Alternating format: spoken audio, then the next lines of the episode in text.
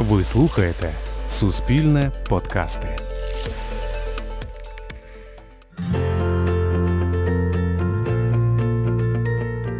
Вітаю! Ви слухаєте черговий епізод подкасту «Емоційний інтелект». Мене звуть Тетяна Трищинська, я ведуча «Радіокультура». Ми продовжуємо говорити про себе та про свої емоції. І сьогодні на вас чекає дуже цікава тема. Спочатку представлю гостя – це Спартак Суббота, він психотерапевт, кандидат психологічних наук, науковий керівник Інституту когнітивного моделювання. Вітаю вас! Добрий день! І говоритимемо ми сьогодні в емоційному інтелекті про нарцисів у політиці, житті, побуті, як з цим жити, чи варто і чи можна з цим боротись. Але це моє таке запитання, чи власне оця тема, яку я означила, мені здається, вона для професіонала може звучати дещо так по-наївному, тому що, звісно, в побутовому сенсі нарциси – це одні особистості, а можливо з цього приводу, наприклад, ви як і дослідник, і як практик якось інакше на це дивитеся. Я хотів би розмежувати це поняття, тому що є два типи нарцисизму. Перший нарцисизм – це побутове поняття, як ви сказали, це риса характеру. Більшість людей мають цю рису характеру в тій чи іншій мірі. Але є розлад особистості, що є більш критичним, оскільки розлад особистості – це ригідний патерн поведінки. Це ригідний – це поганий? Ригідний – це не… Це дуже такий стійкий, який не міняється. Це дуже, дуже тяжко змінити цей патерн поведінки. Це патерн поведінки, який є дисфункційним, непрацюючим в тому суспільстві, в якому живе людина, і заважає соціалізації. Тобто так вийшло, що норма, а що не норма, ми можемо зрозуміти з соціалізації, з того, як ми контактуємо з людьми чи як люди контактують з нами. Це не одне і те ж. Є відношення до людей і є відношення людей до нас. Це може зрозуміти тільки професіонал. Я розумію, що нас зараз слухає дуже широка аудиторія, і інколи ми якусь людину можемо там ледь не психопатом назвати, наприклад, коли нам здається, що якась модель поведінки була абсолютно неприйнятна. Я розумію, що професіонали, звісно, мають свої тести, і вони розмежовують якось по одному, а ми в побуті все одно ці ярлики вішаємо. От як ми можемо зрозуміти, що щось не так, що це вже деструктивно, або те, з чим можна працювати? Інколи люди розуміють такі деструктивні моделі поведінки, як нарцисизм, але це не завжди так є. Оскільки нарцисизм має певний ряд ознак, які ми зможемо побачити при детальному розгляді. Я буду далі російською, якщо можна. Давайте російською термінологіям, так вам, певно, зручніше. Так. Я сподіваюся, наші слухачі поставляться до цього з розумінням. З терпінням. Дело в том, что нарциссизм можно различать, как вы уже говорили, бытовой, так и с точки зрения расстройства личности или акцентуации, то есть ярко выраженной черты характера личности. И есть целый перечень из критериев. Если из этого всего перечня 4 и более соответствуют человеку, мы уже имеем право сказать, что это нарциссическое расстройство личности. При этом степень выраженности определяется по большей мере именно психотерапевтом либо психиатром, не психологом. То есть психотерапевтом или психиатром. И эти черты, они должны соответствовать ряду критериев. Первый, они должны быть длительными во времени. Это не должно быть полгода, это не должна быть неделя, потому что если это неделя или полгода, мы не знаем, в каких обстоятельствах человек. Не один випадок, не одна якась історія, з якою ми можемо робити. Это должно быть длительное. Ставить такой диагноз, в принципе, мы можем только с 21 года, когда в 21 год уже человек является, считается устойчивой личностью, у него сформировались определенные уже модели поведения и миропонимания, мы тогда имеем право диагностировать. Хотя иногда нарциссизм может проявляться и в 16 лет, и в 15 лет. И раньше такие вот черты, но мы не можем сказать, что это еще нарциссическое расстройство личности, или акцентуация.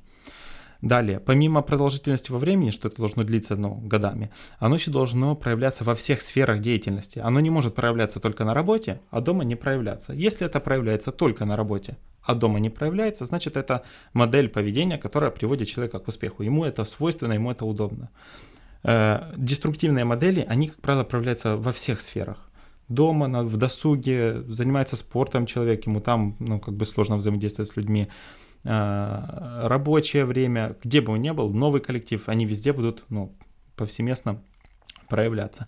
Далее, эти модели поведения не должны быть вызваны наркотическими веществами, то есть психоактивными веществами, алкоголем, наркотиками, стресс-факторами, и не должны быть впоследствии травмы.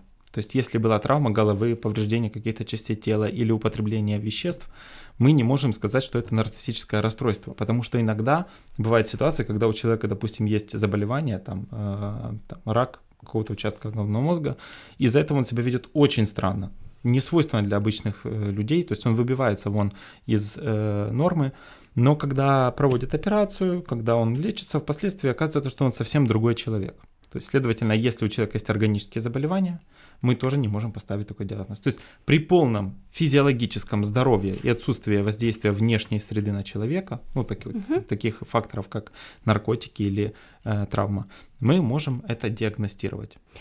Це ознаки, які ви назвали, і ви кажете про професіоналів, а якщо ми переходимо, спустимося на такий більш побутовий рівень, наприклад, те, що ми називаємо там речі, пов'язані з газлайтінгом або з будь-якими іншими проявами насильства психологічного, не обов'язково фізичного, так? Наприклад, вдома, стосовно, я не знаю, дітей, стосовно батьків, стосовно дружин чи стосовно чоловіків, немає значення. Це може бути частиною нарцисичної натури? Конечно, но, как я говорил, если это проявляется не только дома. При этом есть перечень, я немножко позже расскажу, что это за перечень критериев, который описывает вот нарциссическое расстройство личности или нарциссические черты явно выраженные. То, что касается эмоционального насилия. Как правило, нарциссы и правда не склонны к физическому насилию. Это правда, они достаточно хорошего мнения о себе, чтобы причинять физический вред другим. Они прибегают, как правило, к эмоциональному насилию, такому как обесценивание, контроль, то есть повышенный контроль, газлайтинг, то, что вы сказали. Им свойственен буллинг, то есть им свойственно гнобить какого-то конкретного человека или группу людей в том случае, если їх убіждення не відповідають убіжденням нарциса. І тут цікавий момент, я одразу уточню, тому що ви сказали, що, наприклад, клінічно діагноз ставиться з 21 року. Да. А якщо ми говоримо про булінг підлітковий, там, 13-14 років, отут не варто ще говорити цими категоріями? Ні, ми можемо сказати, що це є нарцисичні проявлення, або проявлення нарцисичних черт характера. Каждому человеку свойственно проявлять в той или иной мере нарциссизм, потому что это естественный эволюционный механизм. Каждый человек хочет для себя безопасности, каждый хочет чувствовать себя немножко лучше, чем все остальные. Более того, так как человеку в полной мере не свойственно испытывать эмоции, ощущения и мысли других людей, человек, следовательно, отталкивается только от своих убеждений. Это очень понятная вещь, то есть, конечно, каждый человек хочет жить лучше. Это можно тоже назвать некой мерой проявления нарциссизма, но просто большинство психологов используют нарциссизм не в правильном контексте. Они его используют в контексте описания таких характеристик, как стремление к успеху, хотя это не всегда одно и то же. Не все нарциссы, все нарциссы стремятся к успеху, но не все, кто стремится к успеху, нарциссы. Потом, подавляющая модель поведения. Далеко не все нарциссы подавляют. Есть весьма экологичные нарциссы, с легкой степенью выраженности нарциссических черт. Они тоже стремятся к успеху, у них тоже есть свои проблемы. Но так или иначе у всех нарциссов есть одна черта, которая характерна каждому из них и проявляется в разной степени. Это плавающая самооценка. Нарциссам свойственно себя то идеализировать, то девальвировать. То есть то я лучше всех, то я обесценен. И свойственна такая же модель поведения по отношению к другим. Если они выбирают какой-то объект любви там, или обожания, они его идеализируют. Как только они достигают этого же уровня, они его обесценивают и идеализируют уже себя. Если же в их окружении есть человек, который лучше, чем они обесценивают себя, из-за чего чувствуют себя очень плохо. Есть даже нарциссическая депрессия, то есть такая форма депрессии, которая возникает у людей, когда они не могут преодолеть этот барьер успеха, да, то есть им сложно на фоне каких-то своих друзей, товарищей или там своей супруги чувствовать себя более комфортно. Такое часто проявляется, когда нарцисс строит отношения с какой-нибудь барышней, которая, зарабатывает больше, чем он. Ему крайне сложно, он будет идти на обман, он будет манипулировать, что угодно будет делать, лишь бы чувствовать себя лучше. При этом он, как правило, нарциссам не свойственно становиться лучше, чтобы стать лучше другого человека, им свойственно унизить другого человека, чтобы выйти на их уровень и потом победить их. То есть они идут, такую грязную игру ведут. Потому бытовой нарциссизм, он может быть не патологическим, и он может быть ситуативным. Бытовой нарциссизм может проявляться в одних отношениях, а в других отношениях не проявляться. Например, Бытовой нарциссизм может проявиться в отношениях с супругой и с детьми, но совершенно не проявляться в отношении своего работодателя. Например, на рабочем месте он со всеми остальными, в принципе, может иметь неплохие отношения. Тогда мы говорим не про нарциссическое расстройство личности, а про нарциссические черты характера, которые проявляются в условиях, где ему необходимо чувствує себе сильним. Складно, але зрозуміти можна, кажу чесно. От, хотіла питати щось інше, і є в мене ще цілий список запитань, але запитаю зараз зовсім те, чого не планувала зараз запитувати. З цим же дуже складно жити. Саме тій людині, про яку ми говоримо. Діло в тому, що це тяжело як нарцису, так і людям, які з ним живуть. Наприклад, є розстройство личності, специфическое, при котором человек себя чувствует отлично, ему вообще очень хорошо, зато все остальные вокруг страдают. То есть есть и такие расстройства личности, но если говорить конкретно про нарциссизм, то саму нарциссу тоже некомфортно. Как правило, нарциссы редко идут на психотерапию, редко пользуются помощью терапевта, потому что это в первую очередь нужно признать себя либо неполноценным, либо признать себя недостаточно хорошим, а это большая проблема. Готуючись до цього ефіру, я подивилася трохи досліджень. Звісно, я читаю не так, як ви, не настільки професійно, певно, читаю відповідні дослідження, але я бачу, що, наприклад, авторитетні світові університети досліджують нарцисизм у публічній політиці надзвичайно активно і з прізвищами не лише тих, хто був колись лідерами, а з прізвищами нинішніх президентів. Єльський університет представляє цілий спектр досліджень, наприклад, про Дональда Трампа. І є ціла купа під час чинного президентства, про його каденція є ще зараз, але разом з тим дослідники пишуть про те, що в нього є риси нарцисизму. Про це є. Черти, но он не нарцисс, то есть не патологический нарцисс, у него есть явные черты, но у него есть там антисоциальные модели какие-то определенные, и выраженные модели демонстративные. То есть у него, мне кажется, нет какой-то конкретной черты, у него, скажем так, сборная разных расстройств, разных черт, которые привели его к этому успеху. Не всегда, то, что я говорил, не всегда нарцисс достигает успеха. То есть этого недостаточно, особенно учитывая их чувство девальвации, когда они девальвируют себя, обесценивают. Им очень сложно потом работать. Вот, допустим, очень сложно нарциссу, даже если есть все условия достичь успеха на какой-то работе, ему сложно туда приходить, если ему нужно много подчиняться. Но это тяжело, и из-за этого нарциссы могут бросать некоторые задачи, могут не выполнять их, не доучиваться до конца, не дорабатывать, то есть делать какие-то вещи не до конца. При этом далеко... Не все из них там какие-то токсичные, я же говорю, есть и экологичные, там я сталкивался с весьма экологичными нарциссами, которые неплохие, но с которыми можно выстраивать неплохие отношения, но они чувствительные. Тобто вони дуже чувствительні якимось роздражителям. Тим не менше, ми бачимо зараз, та й раніше було, певно, в політиці цілий клас людей, які насправді мають такі риси. І я думаю, що і в великому бізнесі, чому в великому, може і в меншому є, але великий більш помітний, тому ми можемо бачити це десь у публічному просторі.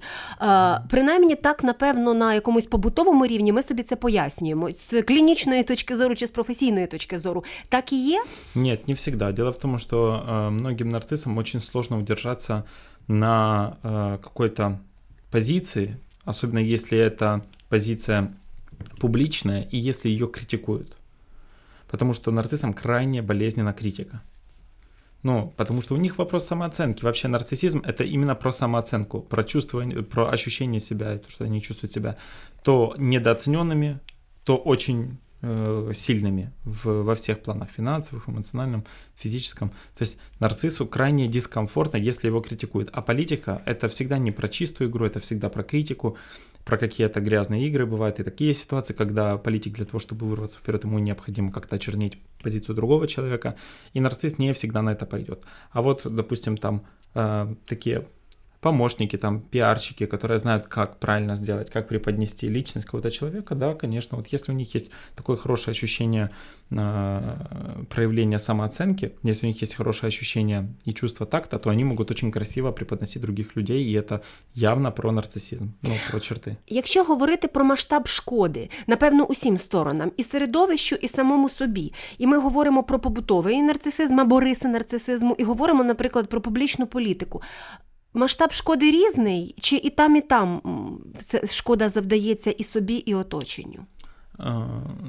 Масштаб різний, Их нельзя вообще сравнивать, я бы не стал их сравнивать, но масштаб разный, потому что нарцисс для того, чтобы чувствовать себя хорошо, если он в политике, он вынужден что-то доделать хорошо. Понимаете, да? Угу. А нарциссу бытовому нет смысла что-то делать хорошо. Ну, не всегда есть такая необходимость, и это может на самом деле привести к очень токсичным отношениям в семье. При этом, если человек, ну, у власти и у него есть нарциссические черты, он просто вынужден создать хоть какие-то условия для того, чтобы его личность была значимой, чтобы он кому-то, да, помог, где-то, да, казался хорошим. Хотя бы часть людей почему-то ж выбирает этих людей, правильно? О! Ви фактично підвели мене насправді до цього запитання, і ми за них голосуємо, і досить часто ми за них їх обираємо, і це йдеться не лише про якісь авторитарні системи, де той вибору особливого не було, а в цілком демократичних системах, та цілком відкриті вибори, і люди йдуть і віддають свої галочки, серця, голоси і так далі за цих людей. Чому? Вони дуже харизматичні. Вони харизматичні, красиві. Они могут вести за собой людей, они создают ощущение уверенности, рядом с ними люди себя чувствуют хорошо.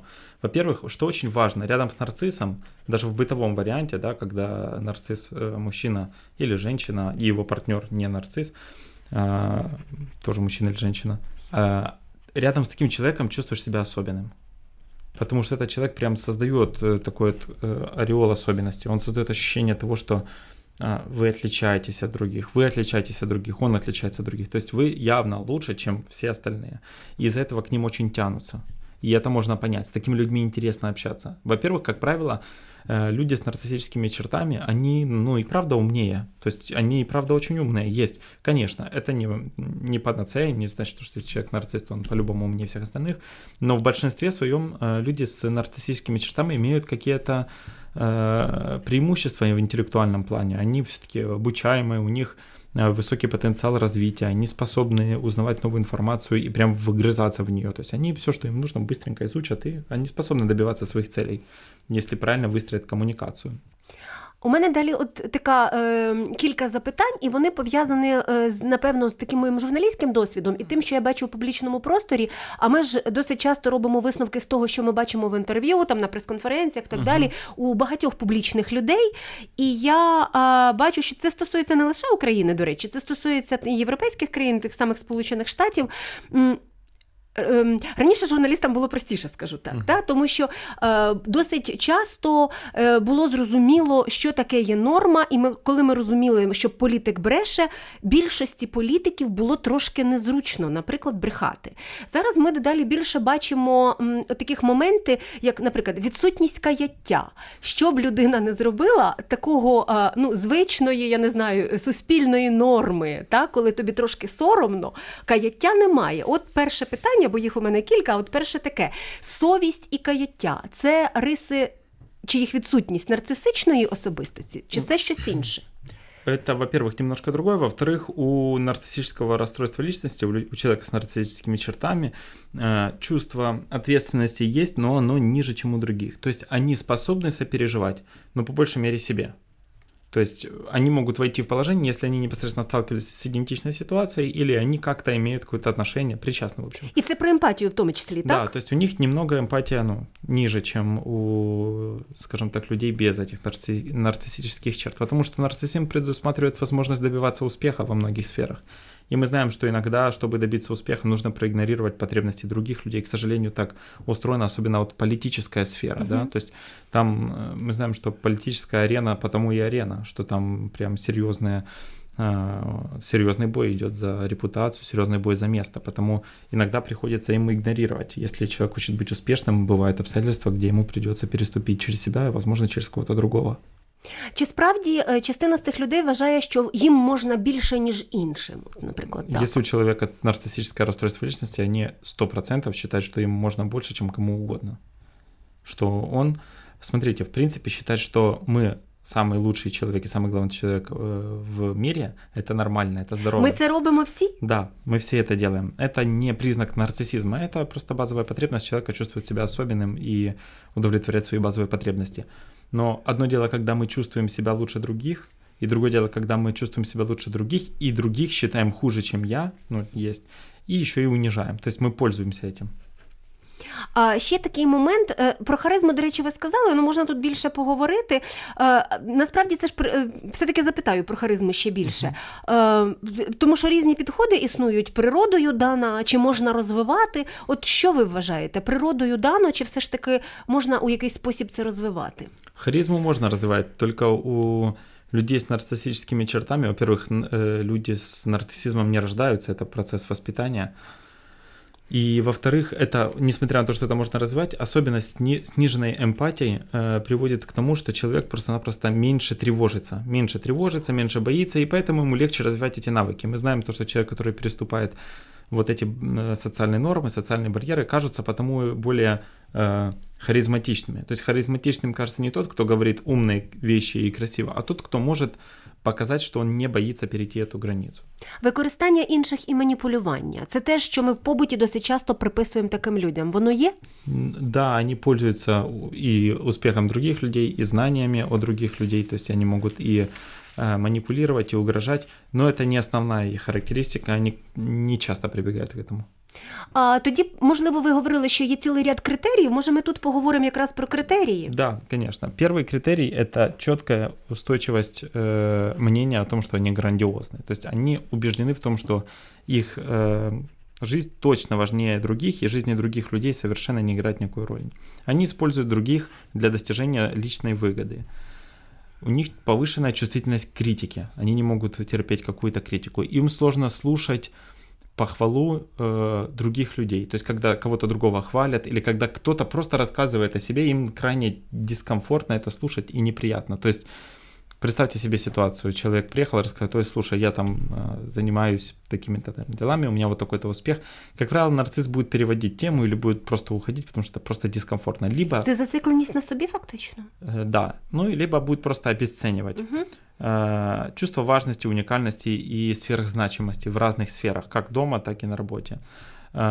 Чрезмерная потребность в восхищении, им важно знать, что ими все восхищаются. То есть им важно знать то, что они являются в центре внимания. Отсутствие толерантности к не только критике, но и игнорированию. Им сложно, когда их игнорируют. Им сложно, в принципе, преуменьшать свои характеристики. Напротив, их преувеличивают. Характеристики, достижения, все успехи. То есть они там будут пользоваться, скажем так, описанием себя как какого-то невероятного человека. Они имитируют близость с какими-то людьми, с которыми полезно имитировать близость. Проявляют нетерпеливость и презрение, когда другие с ними взаимодействуют на какой-то выгоде, на выгодной основе для себя. Если они кого-то обесценивают или причиняют кому-то боль какую-то, или создают какие-то дискомфортные обстоятельства, а другой человек на это жалуется, то они их обесценивают, называя слабыми. То есть им вот в данном случае вот сопереживание, эмпатия им не сильно свойственны, и потому когда человек жалуется на что-то или говорит, что мне тяжело, или, допустим, нарцисс обижает или обесценивает человека, и человек на это жалуется, или говорит, что мне не окей, то нарцисс говорит, ты потому что ты слабый. Это не потому, что, ну, типа, я жестокий, это просто ты слабая, выживает сильнейший. Якщо це все ми бачимо. Ну, якщо це все ми бачимо, я думаю, що ми, може, поговоримо трошки пізніше, тому що теж важливий момент процес виховання у вас прозвучав. Угу. І що, можна, якщо сформулювати запитання так, як не виховати нарциса? Це да. Правомірне запитання? Да. Діло в тому, що в принципе, самооценка и отношение к внешней среде, к миру, и ощущением себя в этой среде – это все процесс воспитания с детства. Первая социальная группа – семья, ну и вторая социальная группа – школа, институт, работа и все остальное. И есть два типа, ну, два способа воспитать или там, не воспитать нарцисса. Есть выученная модель и компенсаторная. Выученная модель – это типичный пример, когда ребенка захваливают, когда его очень хвалят, когда рассказывают, что он лучше других. Вот смотри, Андрей, ты же лучше остальных, ты точно лучше этих убогих, даже если у тебя что-то не получается, это потому что они тебя завидуют, не потому что ты какой-то, потому что тебя завидуют. Кстати, нарциссам свойственно еще считать, что если кто-то лучше, чем они, или там кто-то их критикует, то люди просто им завидуют. Это к тем критериям, то, что я перечислял. Это выученная модель. Ребенок растет с четким ощущением того, что он точно лучше остальных, то, что мир для него ничто, это просто люди, это орудия, которыми нужно пользоваться, это просто материал. Есть компенсаторный. Компенсаторный – это когда ребенок растет в каких-то неблагоприятных условиях, вот где есть, скажем так, пограничное состояние между ощущением себя суперклассным, ну, хорошим, и состоянием, где, например, в школе его там булят или унижают, или игнорируют. И это приводит к тому, что ребенок в какой-то момент понимает, что он таким быть не хочет, и начинает резко развиваться. Из-за того, что он начинает резко развиваться, он чувствует, что он превосходит других людей во многих, ну, качествах.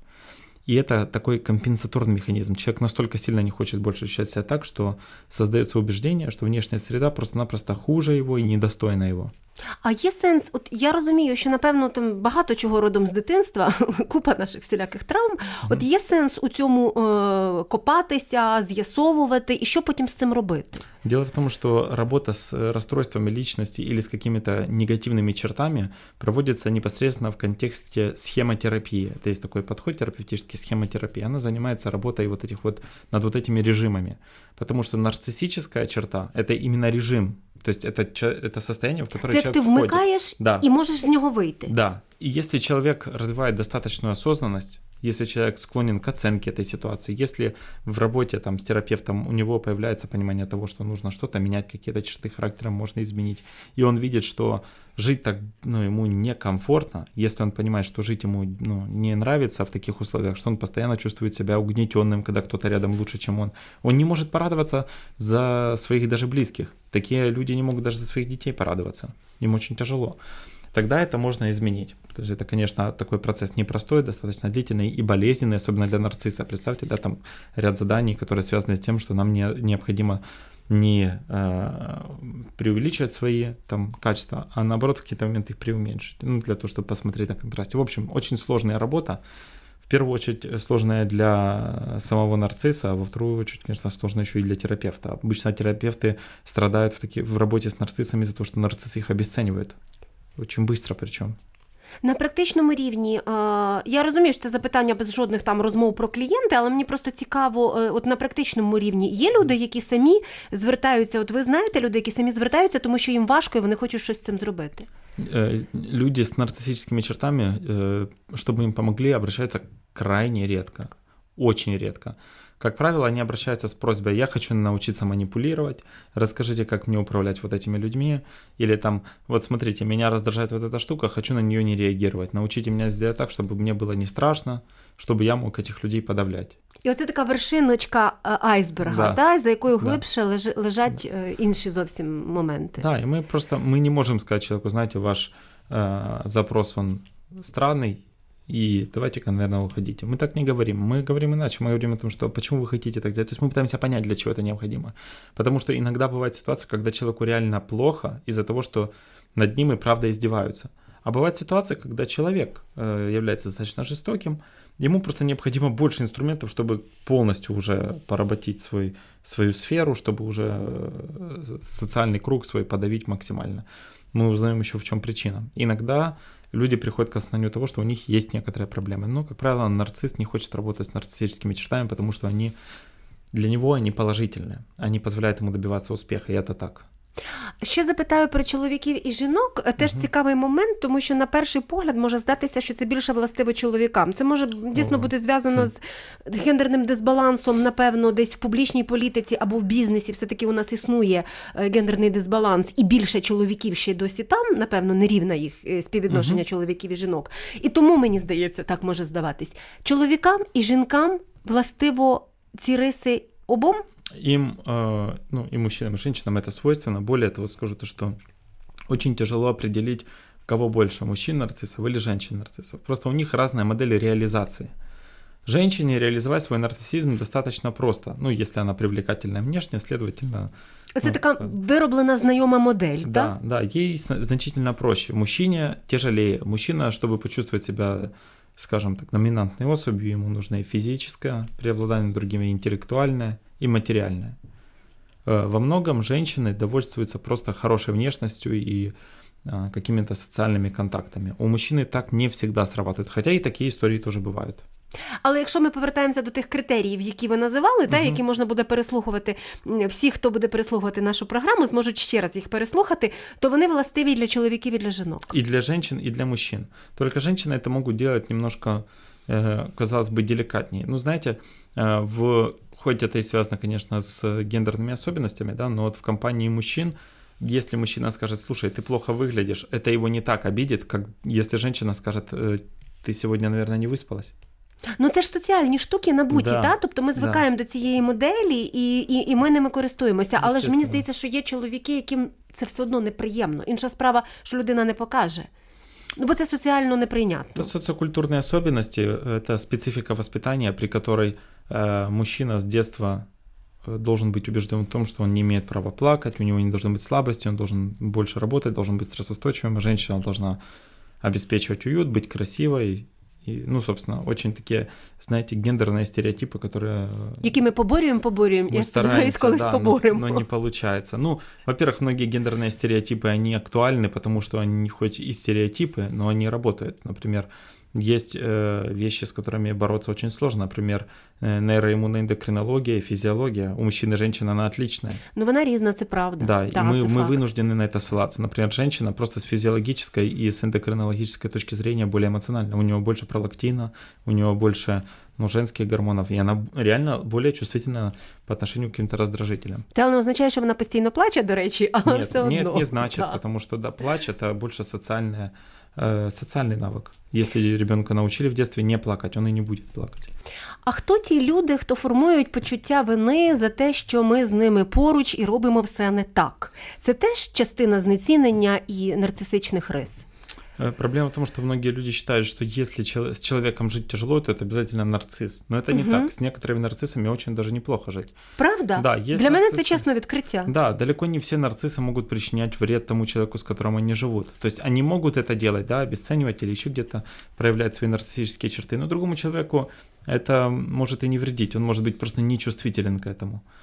То есть, например, человек с антисоциальной моделью поведения, он не будет так чувствителен к такой критике, он просто будет игнорировать это, ему будет все равно. Или, например, шизоидными проявлениями, да, то есть человек обычно, у него самооценка очень устойчивая, и, в принципе, он не страдает от этого. Но если человек, допустим, с нарциссизмом, а его партнер, ну, там, здоровая личность, то это может привести к проблемам, потому что ни один человек не любит, когда его обесценивают. И неправильно считать, что если человека обесценивают и с таким человеком плохо жить, то это обязательно нарцисс. Иногда бывает дискомфортно жить даже со здоровыми людьми. У некоторых здоровых людей есть просто некоторые модели поведения, которые у них воспитаны, с которыми они столкнулись когда-то в прошлом, и их модель поведения тогда была уместна. А сейчас эта модель поведения уже интегрировалась, укоренилась, и он себя так ведет, он таким образом защищается. У него нет цели сделать больно, но он привык так защищаться. Например, представим себе ситуацию, что ребенка с детства били. Единственный способ постоять за себя было это просто-напросто бить потом в школе других детей. Дома побили, он пришел, там, отреагировал таким образом в школе. И приходит такой ребенок приходит уже, когда он взрослый, домой, мужчина, на работе у него были проблемы. Какой он видит способ реализации данной проблемы? Ну, покричать дома, причинить какой-то вред дома, найти виноватых. Это не потому, что у него есть какое-то расстройство или потому, что у него есть явная патология. Это потому, что у него такая модель поведения. Он эту модель поведения еще в детстве принял. Он с ней жил всю жизнь. Она ему раньше помогала. Иначе бы, если бы у него не было такой модели поведения, мы не знаем, к чему бы это привело. Але ж це зміщення точки агресії на людину, яка насправді, на людину чи на людей, чи на оточення, там, на дітей, їх кілька може бути, які насправді не винні в цій ситуації. Це ж теж не є нормою. Это явно не есть здоровье, скажем так. Это не про здоровую семью, но это распространенное явление. Далеко не все люди могут управлять своими эмоциями. Я скажу даже больше, почти никто не умеет в полной мере управлять своими эмоциями. Потому неспособность держать свою эмоцию – это норма. Потому что подавляющее большинство не может этого делать. Ну, є хоча б ті, хто можуть. Є ті, хто можуть, і це не завжди хороші люди. До речі, це дуже такий важливий момент, от те, про що ви зараз сказали. Таке, знаєте, побутове уявлення теж на перший погляд, що от це хороші люди, а це от погані люди. Оцей розділ, який ми розділити в побуті ми досить часто намагаємося за якимись, я не знаю, за чим, за поведінковими моделями, але воно не завжди саме так. Да? А вот можно, чтобы вы больше про это рассказали, как оно насправді є? Дело в том, что наше поведение обусловлено в первую очередь нашими мыслями и тем значением, которое мы придаем ситуации. То есть не рождается поведение непосредственно из ситуации. И любая эмоция, которая возникает у человека, после которой идет поведение, оно как бы продолжение мысли. И человек может быть агрессивным по разным причинам. Первая там причина может быть, например, я просто приведу несколько. Он чувствует, что ему угрожает что-то, он агрессивный. Или, допустим, он чувствует то, что ему необходимо, чтобы человек ему подчинялся, он тоже использует эту модель поведения. Либо он просто всегда использует только такую модель поведения. И может быть разные причины. Да? Человек не всегда хочет причинить вред. Это не всегда цель, ну, причинить какой-то вред другому человеку. Потому оценить, почему это делает человек, это необходимо с помощью вот уже когнитивных техник. То есть спрашивать, что это значит, почему вы поступили таким образом. Если вы действуете так, почему выбираете именно такую модель? Можно ли было бы по-другому договориться с человеком? Есть ли какая-то другая модель поведения, которая бы тоже сработала? Как правило, люди, которые проявляют агрессию, они говорят, нет, работает вот только такая модель поведения, и другая модель не сработает, потому что люди, как они говорят, люди дурные, их нужно наказывать. А мы потом просто предлагаем им эксперимент. Давайте представим себе ситуацию, что вы по-другому поступите, и давайте просто посмотрим, как люди отреагируют. Мы предлагаем другие модели, и впоследствии человек видит, о, а даже мирные способы, они работают. То есть... Наша задача – предлагати можливість посмотрети на ситуацію під другим углом. Якщо повертатися до нарцисичних особистостей, або принаймні людей з цими рисами, знову ж таки, політика, бізнес або якась публічна сфера, де я не знаю, шоу-бізнес це може бути, спорт, напевно, та? Тобто все, що дає можливість трошечки вище, там, я не знаю, стати на п'єдестал. Все-таки є потяг до цього, от цей пошук влади? Є. І чи правильно я кажу, коли кажу про пошук влади? Да, тут поиск власти не стільки тому, що власть дает именно удовольствие этим людям, это про других людей, есть другие люди, которые любят власть. В данном случае нарциссам необходимо чувствовать себя в безопасности, зная, что их позиция непоколебима. То есть, если они находятся на какой-то устойчивой позиции, которая подчеркивает их грандиозность, они чувствуют себя хорошо. Они будут, как правило, стремиться, ну, в политику они будут стремиться, но это же, как мы уже рассмотрели в начале, это возможность потерпеть фиаско, а такого никто не хочет. Из нарциссов получаются очень классные адвокаты очень часто. Ну, неплохие юристы из них получаются. Некоторые нарциссы становятся классными управленцами, чиновниками, которые не являются политиками, но которые имеют какую-то власть где-то. И чтобы держать лицо свое, чтобы хорошо этому, там, соответствовать этому образу, они реально хорошо делают свою работу. Сірі кардинали? Да. Тобто це більше сірі кардинали, ніж... Скоріше так, да. А ті, що шукають владу, от ви сказали, що владу шукають інші люди. Це які? Ну, є антисоціальне розстройство личності. Ну, люди з антисоціальними чертами теж люблять іскати якусь власть. Ну, є ще і психопатія, але це зовсім друга історія, об этом довго.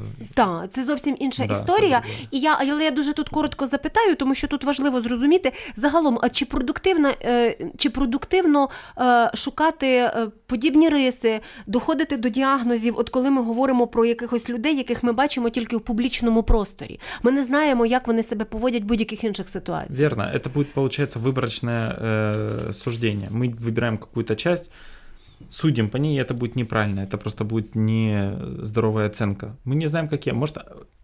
Може, от Трамп, може, він класний сім'янин, добрий, там... хороший, заботливий. З усіма своїми дітьми, да, в усіх своїх сім'ях. Насправді тут нічого такого немає, в багатьох людей є кілька сімей. Да, і друга історія, наприклад, Ілон Маск. З виду трудолюбивий, вообще способний. Это что касается психопатии. С виду идеальный человек. Ну, были ситуации, когда он бил свою жену. Были ситуации, когда... И несмотря на это, он каждую неделю летает в разные штаты к своим разным детям. То есть везде все успевает, много работы, мало спит, много работает и реализует себя во всех сферах. Молодец. Но при этом у него есть явные такие антисоциальные черты. То есть это очень сложно определить по какой-то одной черте, по какой-то характеристике. Так мы можем смотреть на какого-то политика, который является там таким типичным, вычурным, скажем так, управленцем, который хочет себя засунуть во все кадры, везде появиться, кого-то оскорбить, унизить, а на деле он это делает только потому, что это необходимо, потому что так ему говорят его политтехнологи, потому что так говорят имиджмейкеры. Это может быть просто имидж. Верно, это может быть просто выученная модель поведения для того, чтобы просто реализовывать свою деятельность. Тим не менше, все одно ж професіонали намагаються робити якісь оцінки, так? Ну, тобто робите ви від цього нікуди не подінетеся. Ви все одно аналізуєте поведінку тих чи інших публічних осіб. І оце такий важливий момент для, з одного боку, для суспільства, а з іншого боку, наприклад, для нас, як для журналістів.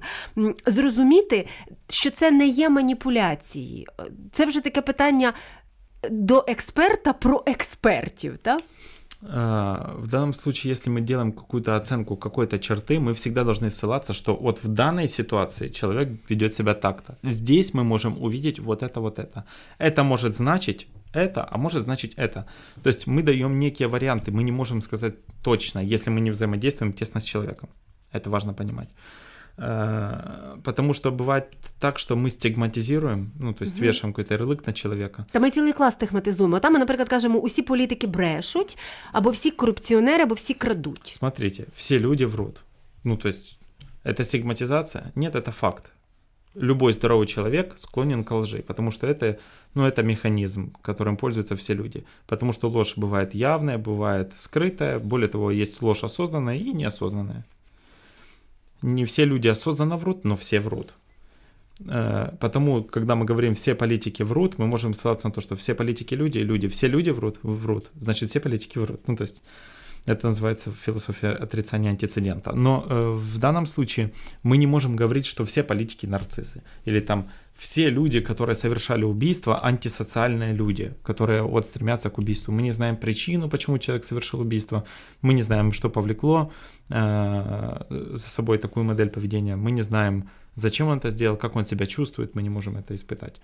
Поэтому мы стараемся не вешать ярлык, что вот этот нарцисс, тот нарцисс, а этот там психопат, а этот антисоциал, а этот там шизоид. Мы не можем так делать. Мы можем, мы видим, мы наблюдаем такие-то черты.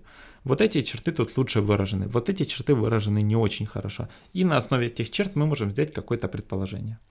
Спартак Субота, психотерапевт у нашій студії, він науковий керівник Інституту когнітивного моделювання. У мене ще таке запитання, напевно, від зворотнього. Ми дуже багато говоримо про, і могли би говорити про впізнавані прізвища політиків, бізнесменів, олігархів, кого завгодно.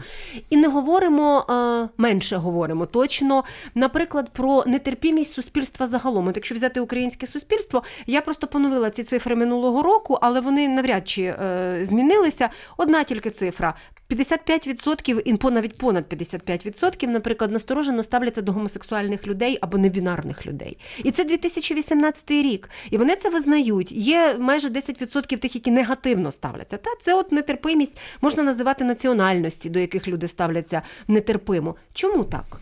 Це зв'язано, опять-таки, з соціокультурними особливостями, містом, де ми живемо, і с медиа, с политикой медиа.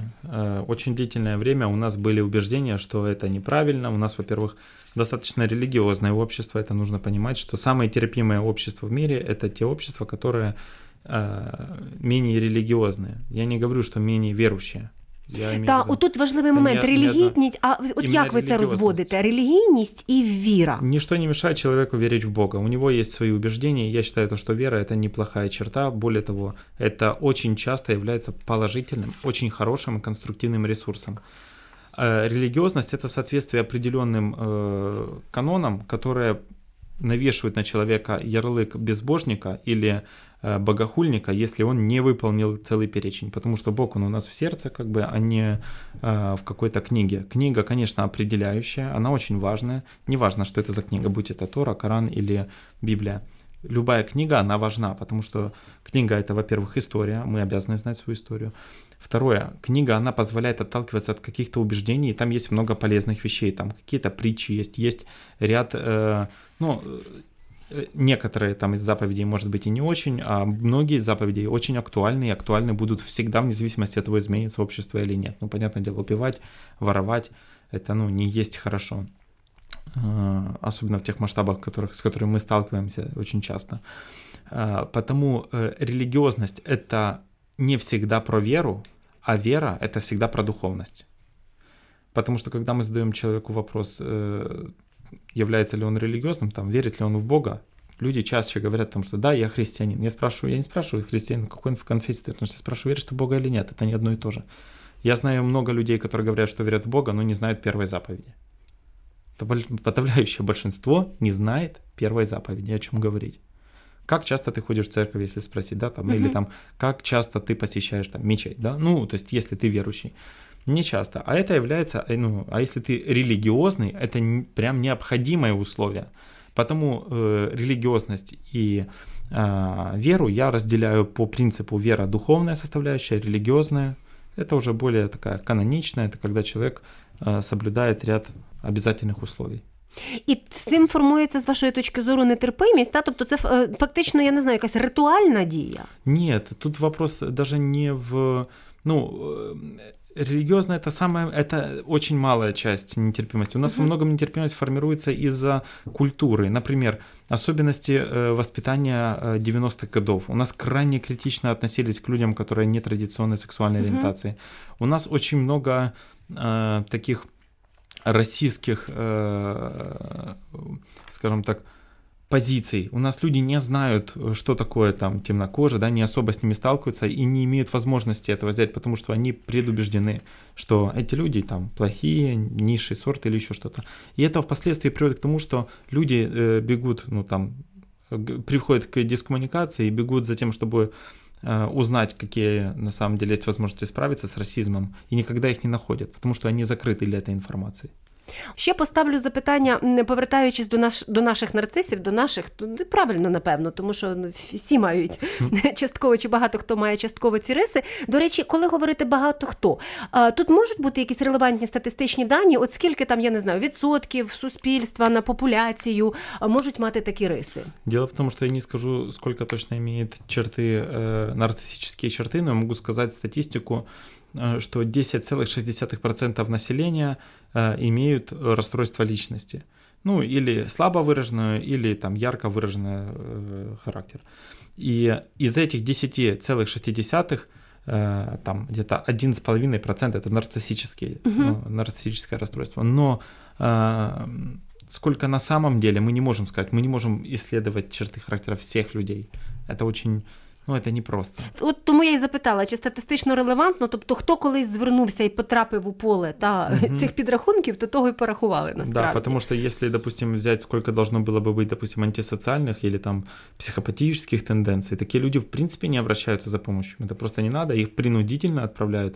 Ну, в нашому государстві не відправляють, но, допустим, в Америці дуже часто відправляють принудительно. Суд назначає принудительну терапію.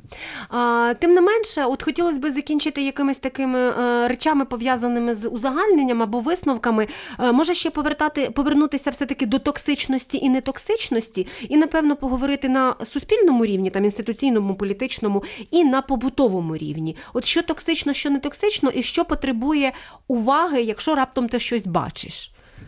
Вот смотрите, во-первых, чтобы понимать, что токсично, что не токсично, нам нужно учитывать человека, который имеет отношение с нарциссом. Потому мы не можем сказать, что точно, ну, что точно может восприниматься токсично человеком. Токсично для одного и да, не токсично да, для иншего. Да, но явно не токсично, когда один человек унижает другого человека, оскорбляя его и игнорируя его достижения, то есть обесценивая. Это явно не полезно. Явно не полезно и токсично почти для любого человека, когда его лишают права голоса. Явно токсично и некомфортно, когда его игнорируют, когда его достижения игнорируют, это понятно, но когда игнорируют его как личность, когда его ограничивают в общении с другими людьми, когда ему угрожают, ну, дискомфортно, когда им манипулируют, когда его подавляют с помощью власти или с помощью шантажа. То есть есть целый... Вообще, в целом, чтобы понять, что вам, ну, не стоит общаться с человеком или стоит хотя бы изменить свое отношение к этому человеку и договориться с ним про другую форму общения, необходимо ощущать одно – то, что вам просто некомфортно. Это самый простой способ понять, все ли в порядке. Если вам просто дискомфортно, это уже признак того, что что-то нехорошо. Либо с вами, либо с человеком. А якщо це піднести на суспільний рівень, можемо ми говорити, я не знаю, тут про демократію, так працює демократія, якщо люди обрали когось, хто не подобається комусь, в будь-якій країні немає значення. Так всегда буде вибиратися тот, хто кому-то заходить, кому-то подобається, а кому-то не підходить. Це невозможно ізбіжати. Що ми протиставляємо нарцисичним рисам? Можна говорити, що десь, от якщо емпатія – це добре, а якщо її менше – це погано, або якщо немає інтересу до інших, як ви говорили, да? Тільки інтерес до себе – це погано, наявність інтересу до інших – це краще. Да, но когда человек только интересуется только другими, своими нормами и своими, скажем так, потребностями пренебрегает, это тоже плохо. Оно, истина всегда где-то посередине. И это с помощью каких-то шкал замерить не получится, потому что человек — это феномен. То есть это феноменологический подход. Человек — феномен. И в целом, если человек чувствует, что ему дискомфортно, я же, как уже говорил, да, нужно понимать то, что либо у него что-то не так, что ему что-то не нравится, и ему нужно изменить свою модель поведения, либо окружение на него как-то давит. А часто бывает одно и другое. Окружение давит на него, потому что он какой-то не такой, допустим. Це найбільший виклик для мене, і я думаю, що для багатьох людей прийняти, що формул тільки з плюсом і тільки з мінусом не буває. З вами був подкаст «Емоційний інтелект» та його ведуча Тетяна Трищинська. Підписуйтесь на наші сторінки на подкаст-платформах, залишайте свої коментарі та ставте оцінки, розповідайте про нас знайомим. А також можете почути нас щотижня в ефірі «Радіокультура». До зустрічі!